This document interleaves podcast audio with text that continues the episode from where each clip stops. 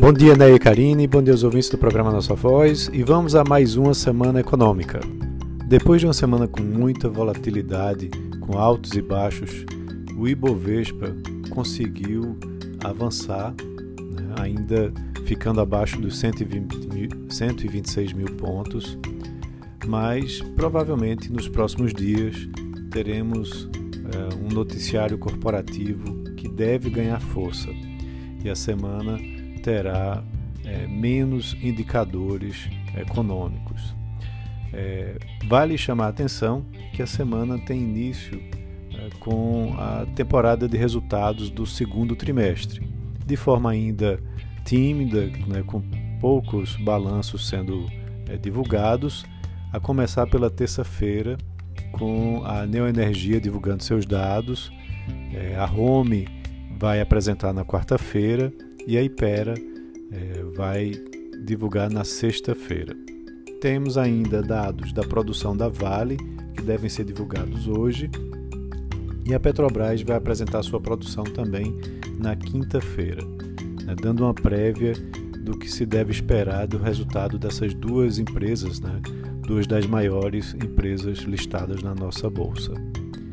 É, teremos também uma divulgação importante no, noticiário corporativo com relação à precificação da oferta secundária de ações, o follow-on do Magazine Luiza, e também uma oferta primária do Grupo Soma.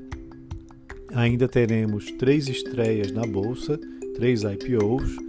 A Desktop começa a negociar suas ações na quarta, Privalha e Multilaser na quinta-feira só que a gente tem que acompanhar de perto, porque recentemente algumas empresas adiaram seus IPOs e isso pode ainda acontecer para essas empresas durante essa semana também. É, já hoje temos uma mudança importante na bolsa. As ações da B2W né, saem da bolsa para a entrada da Americanas SA com o ticker AMER3 e os papéis das lojas americanas vão seguir negociando, mas podem sofrer oscilações aí no seu valor nominal. Com relação aos indicadores, a gente tem a divulgação do IPCA 15 é, lá na sexta-feira. Vale lembrar que o IPCA 15 é uma prévia da inflação oficial do país, né?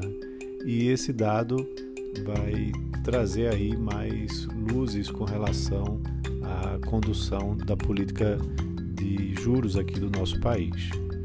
É, teremos também os dados da arrecadação federal do mês de junho, que também devem ser divulgados na sexta-feira.